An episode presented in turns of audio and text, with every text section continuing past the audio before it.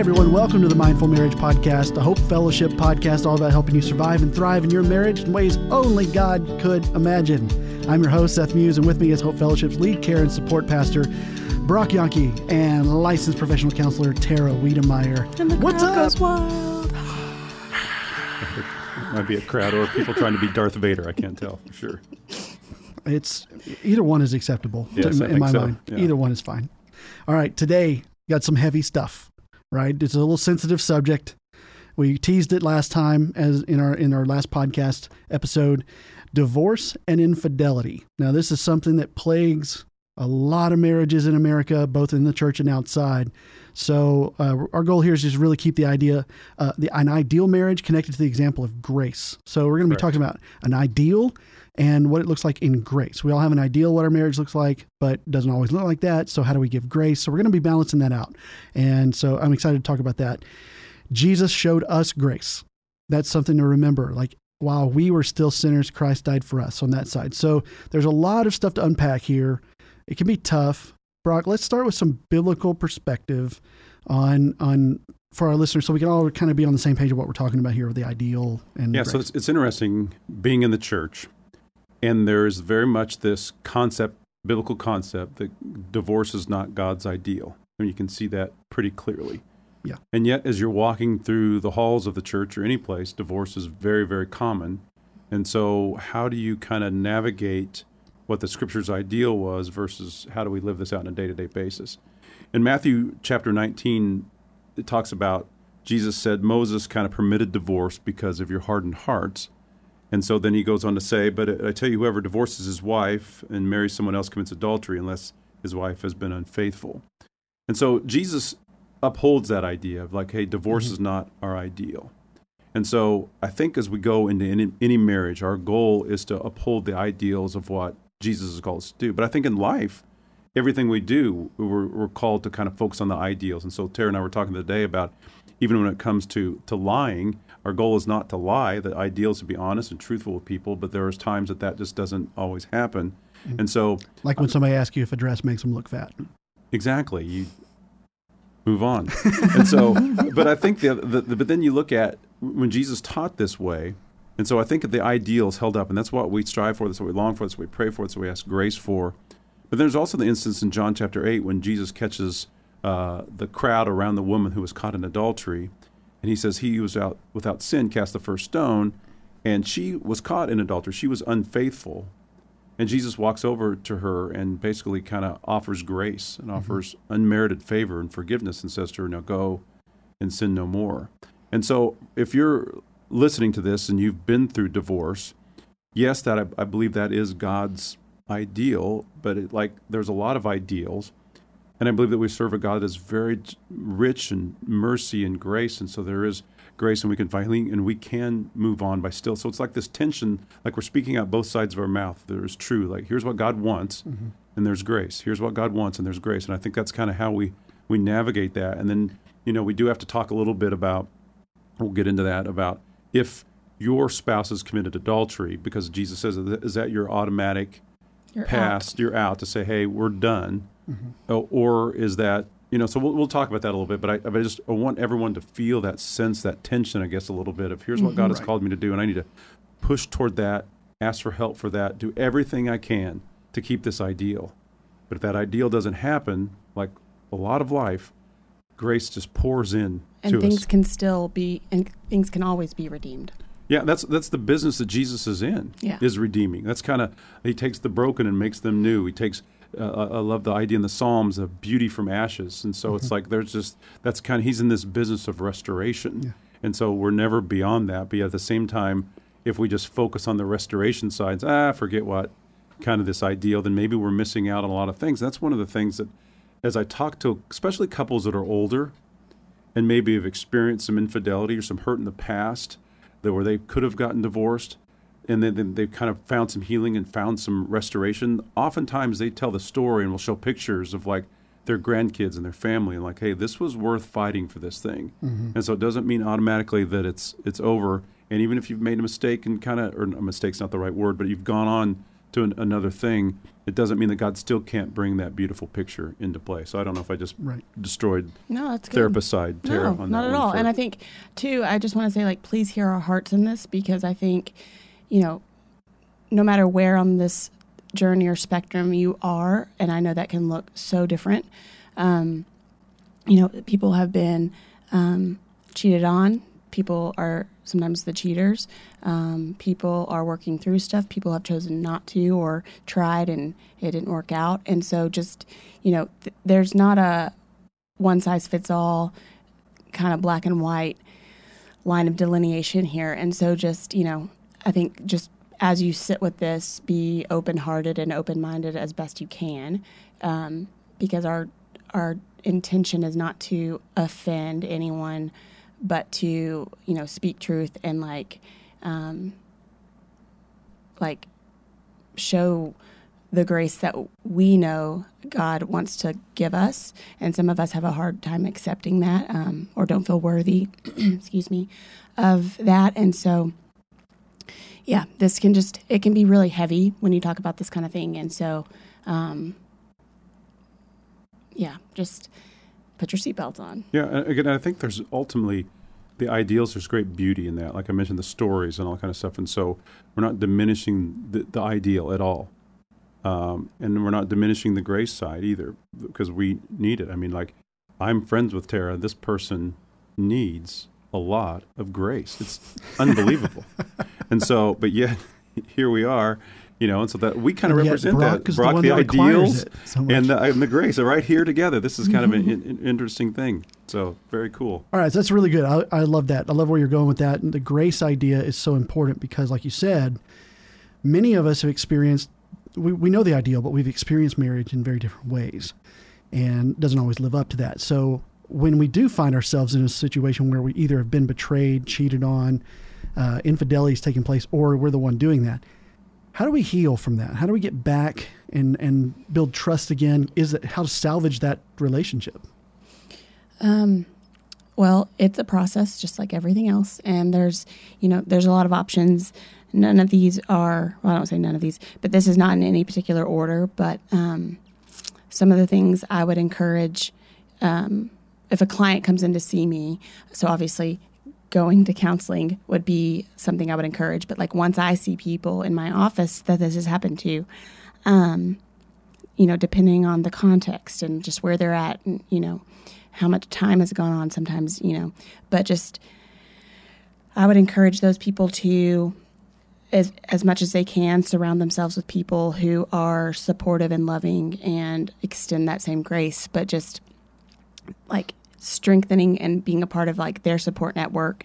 Um, So you're kind of like diving into community yeah. because isolation is probably the worst possible spot to be at that. So you're kind of diving into some people around Yeah. you so that you can have some support, Yeah, and not and just be like- alone. Yeah, and like everything else, like I think we, and when we isolate, this happens even more. But like we can get stuck in our own heads very easily. So especially on something like this, we can end up in a negative space really quickly, and it's it's really hard to like walk yourself out of that on your own.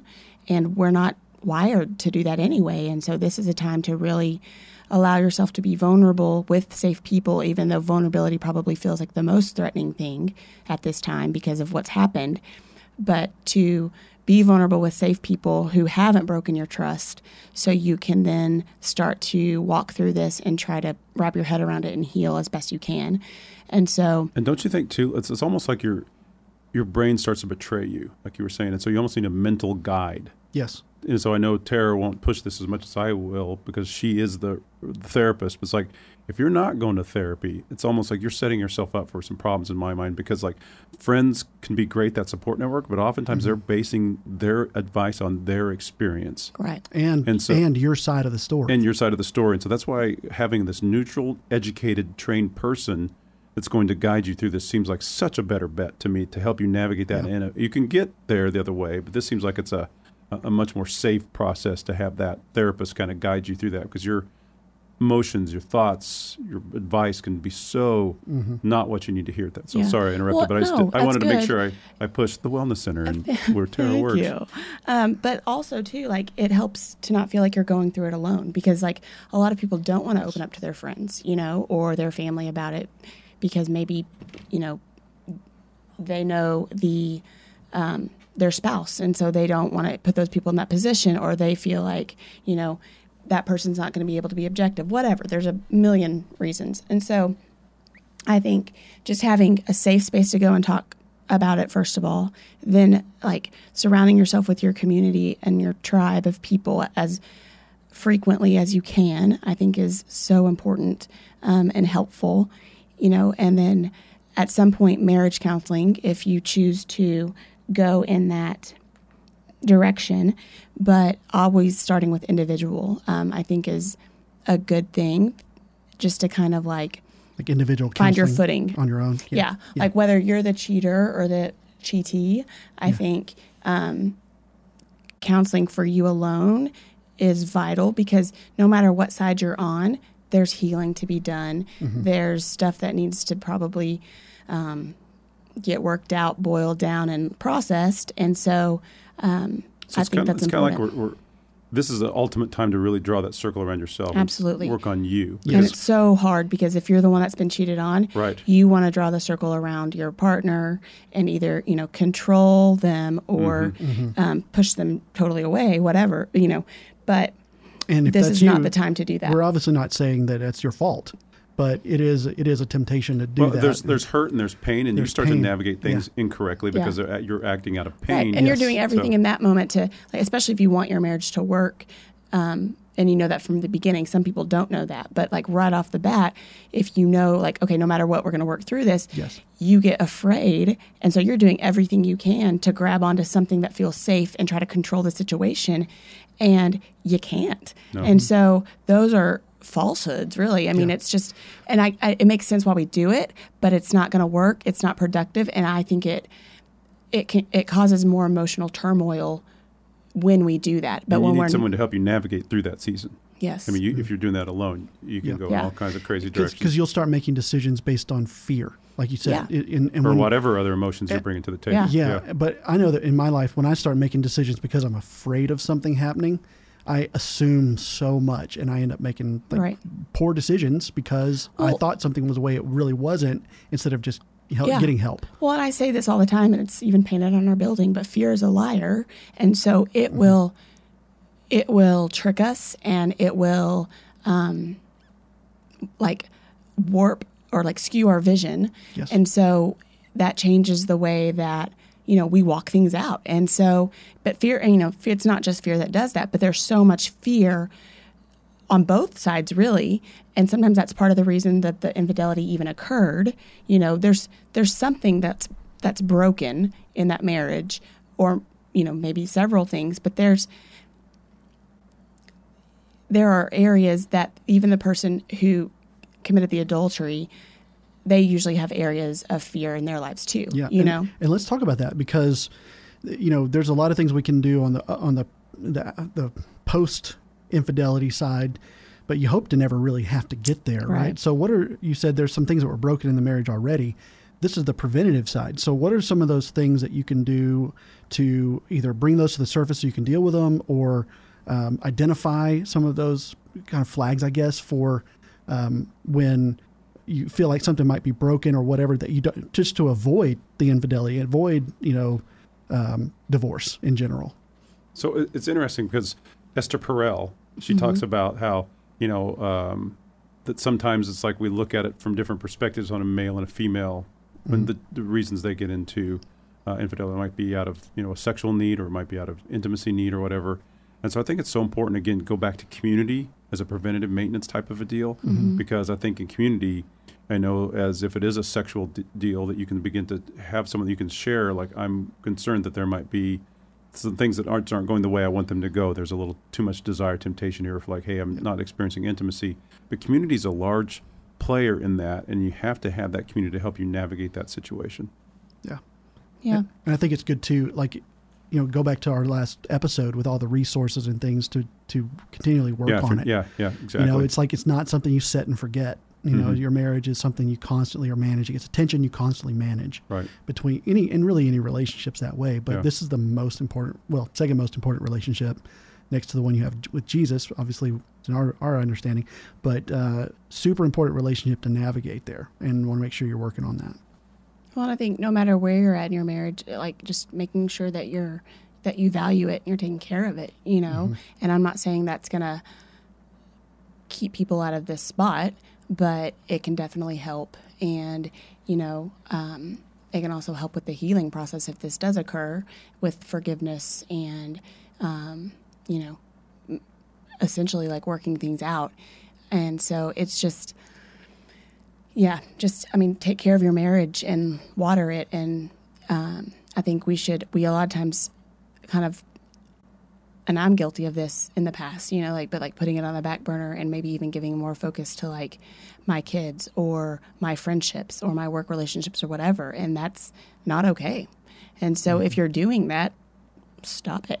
Yeah, that's when it's time to think about, you know, all these things like doing something like a re-engage or something like that, where you're going to have some because it's, it's easy to it's easy to have our intentions, yeah. and then when you put something on the calendar, it's a whole different deal. And so something like a re-engage or a small group or something like that, where you're meeting and you have to put on the calendar, You have to be can- accountable. you have to be accountable. And then marriages t- typically, in my opinion, starve because there's no intentional time spent together.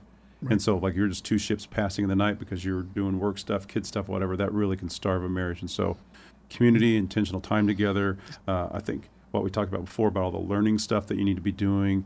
Uh, you need input and guidance from other people. You, you know, the people to be able to share into your your story.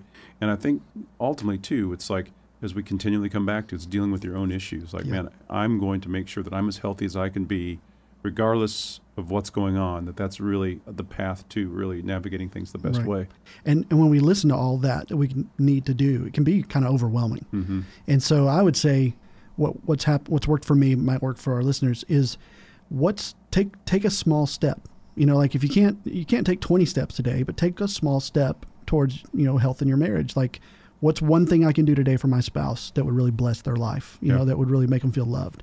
What's one thing I can do today that I normally don't that would just be great for them? You know, something like that. Just think about it. If you're listening, think about it now. What's one thing I can What's do the next step I can What's take? the next step? Yeah. Do I need? Let's start a book. You know, we give you we'll give you 18 different resources or so, but pick one and start with that, and just take off the little chunks at a time and and start to chip away because that's, I mean, you got a long time to work on this. You know, mm-hmm. you want to you don't have to do all this at once. And Well, and it's overwhelming. And so it's okay to, everybody's going to have a different timeline. It's okay to, Yeah. like, you know, go at the speed that you need to go to or go at. And so, whatever that looks like. But if, like, taking it a day at a time is too much, like, I mean, I have clients who literally take it hour by hour and you have you just you have to do what works for you and what's the like what's what's going to be the most helpful um healthy option for you and i think especially and then communicating that to your spouse is important too so because they may not understand why you're doing what you're doing or where you're why you're going to this thing or you know and so again like we say always but i mean it always comes back to communication Yeah. Yeah. Well, I think that's a ton of great stuff there. Um, so we'll wrap up here. I, I really appreciate you guys on this on this conversation. It's very uh, it's very uncomfortable to talk about this because nobody wants to think that this could be a risk. But everybody, you know, has, if you're not maintaining and working on it, it could get there someday and become an issue uh, or a risk. So thank you guys so much. Any parting shots of, of wisdom before we get out of here? Ideal and grace. I think that's the thing. It's Yeah. like, and here's what God's calling me to do. I'm pursuing that, but realize that we pursue that He's full of all kinds of grace. As a fly almost flew into my mouth right there. That would have been disgusting. He laid it on my head a second ago, and I was like, "What is happening?" I'm gonna get him. All right. Well, thank you guys so much for listening to the Mindful Marriage podcast, and uh, thank you for the fly for coming into our studio. Um, I hope you'll subscribe and give us a rating and review in iTunes. Uh, join us next time for more biblical perspectives on marriage and relationships. We hope that you survive and thrive in your marriage in ways uh, only God could imagine. Have a good one. See ya.